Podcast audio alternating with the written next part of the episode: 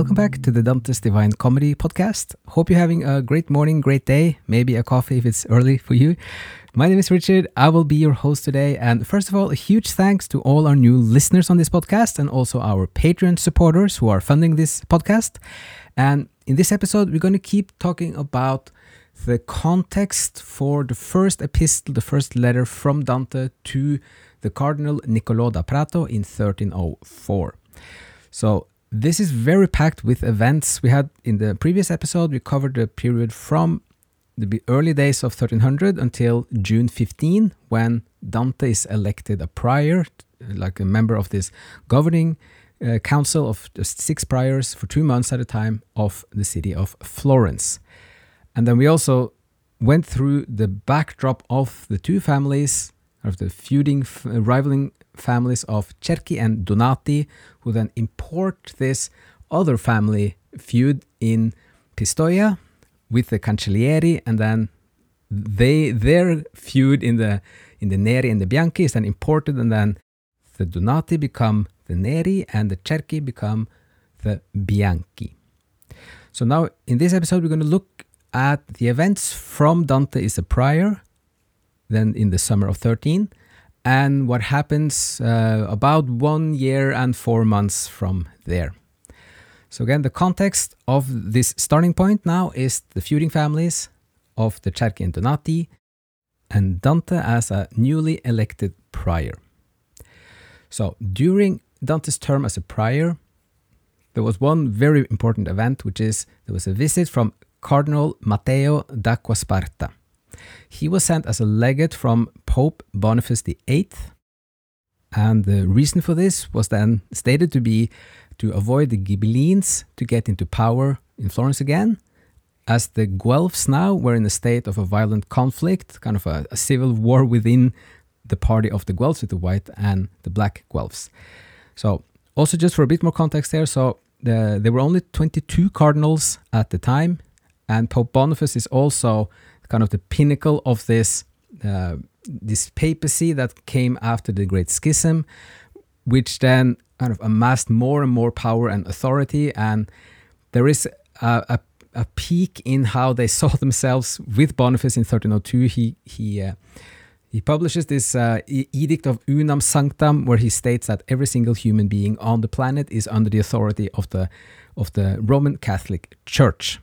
So, like Boniface is a very, uh, very strong force in the events that is now going to unfold.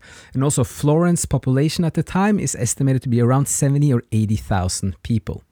Uh, over 20,000 were engaged in some sense in the in the business of wool making, which makes the the art of the of the wool, kind of the, the craft of the wool, a natural uh, natural part of the seven major guilds at the time. So, Cardinal d'Acquasparta, he is coming, he's arriving in June. He's received with respect and honor, but then he asks for full powers to reconcile the Florentines. So he, and he wants to do this through dividing the government equally between the Neri and the Bianchi. And this is something that the Bianchi is refusing as they are already in power of the city and they start to mistrust the cardinal like right from the start and they suspect that this is a plot from the Pope, from Boniface, to take away their power. And then what happens on June 24th? So this is just like nine days into Dante's priorate. On the eve of St. John, there's a procession of the arts and the guilds in the city moving towards the church of San Giovanni.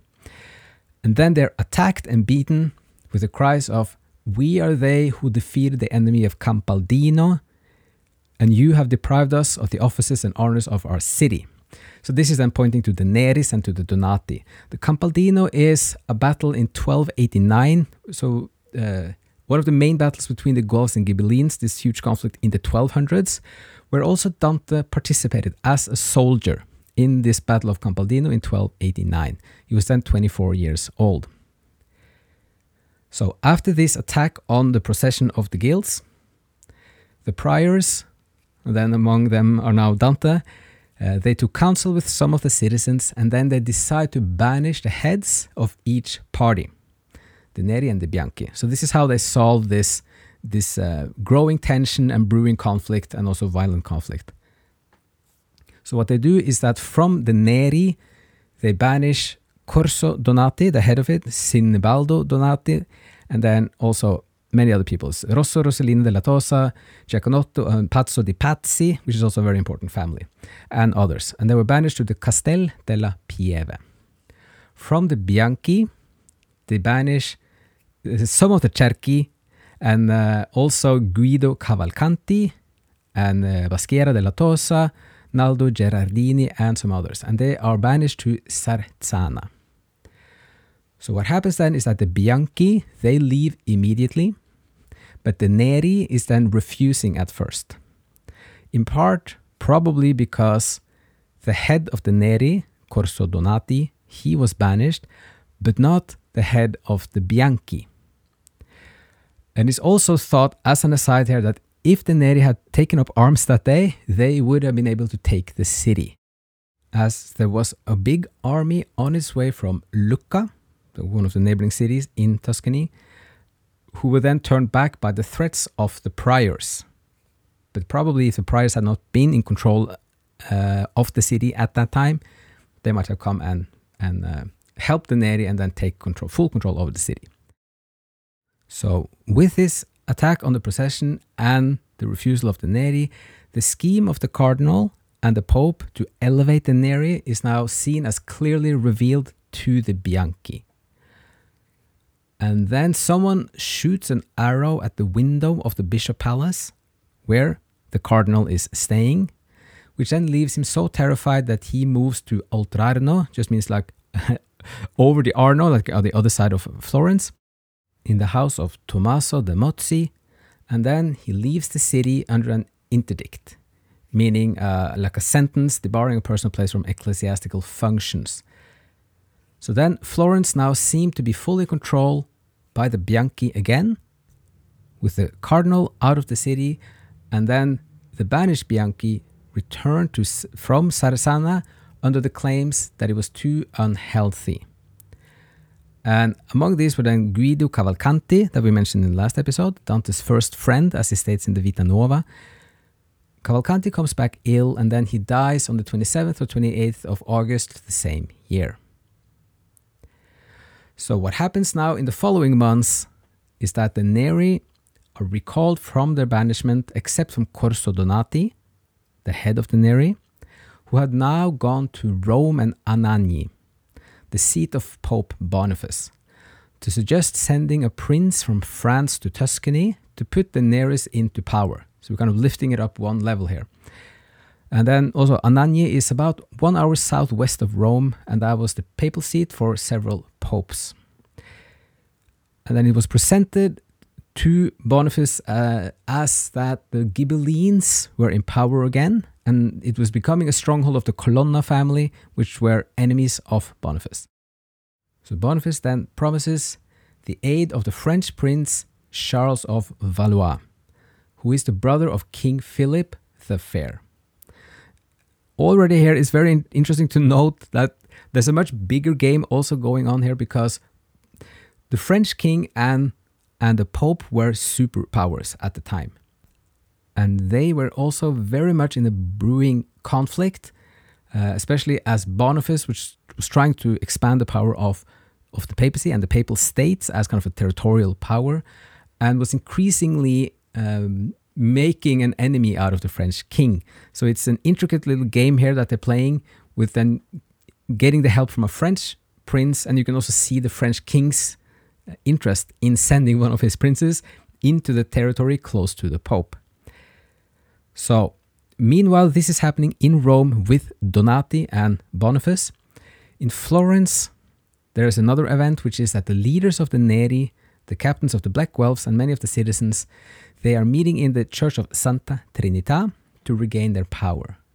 But this plot is discovered, and then the leaders of the Neri were banished again.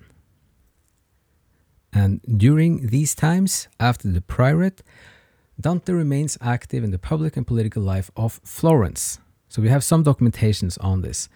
For example, on the 13th and 14th of April in 1301, he is voting in the council of the Capitudini, the heads of the arts, and all the other sapientes on the manner of the election of the Signoria.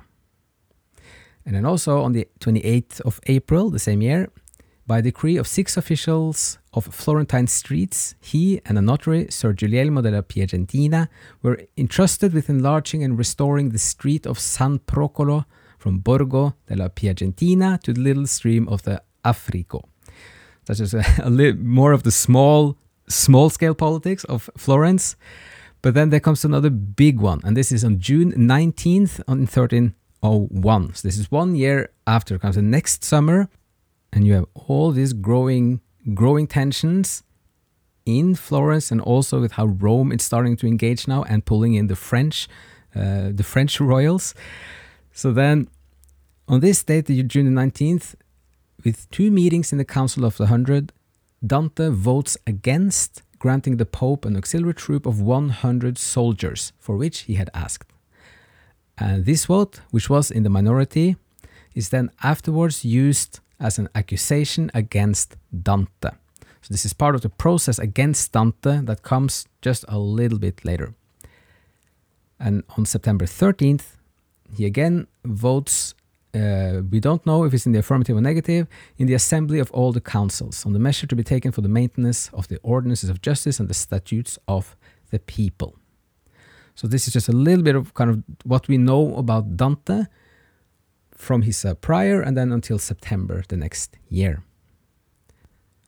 So, when the news of the events in Rome with Donati and Boniface and the French Prince Charles of Valois reaches Florence, the Bianchi starts to fear losing their power and having to divide the offices of the city with the Neri.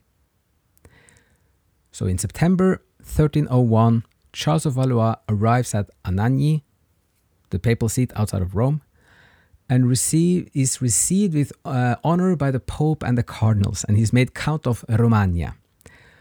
Valois' planned campaign to Sicily is then delayed until the next spring, and Boniface directs him towards Florence instead. And also, you can note that Valois had already passed Florence, coming from Lucca and going down to Rome. And then we come to a very big date, which is November 1st, 1301. This is the All Saints' Day, November 1301, when Prince Charles of Valois enters Florence with 500 French soldiers, plus all the people who had joined him, exiles and others from Tuscany, Romagna, and Florence. So, with this entrance, we are coming into a new, new phase, a new part of the history and the background for this letter that we're still kind of focusing on, uh, but also a very um, seismic event in Florence history and in the in what is going to happen with Dante and his life from here. So we're going to talk more about that in the next episode. So this is kind of the little intermezzo between Dante's rise to political power and then until the French prince enters militarily the city in November the 1st. So, hope some of this was interesting. A little bit um, more of this historical context to understand what shaped Dante in his, so this is in his 30s, and what eventually leads up to his writing of the Divine Comedy. So, hope you're still having a great day and uh, maybe a coffee if it's still early. And uh, as always, thank you so much for listening and see you again in another episode.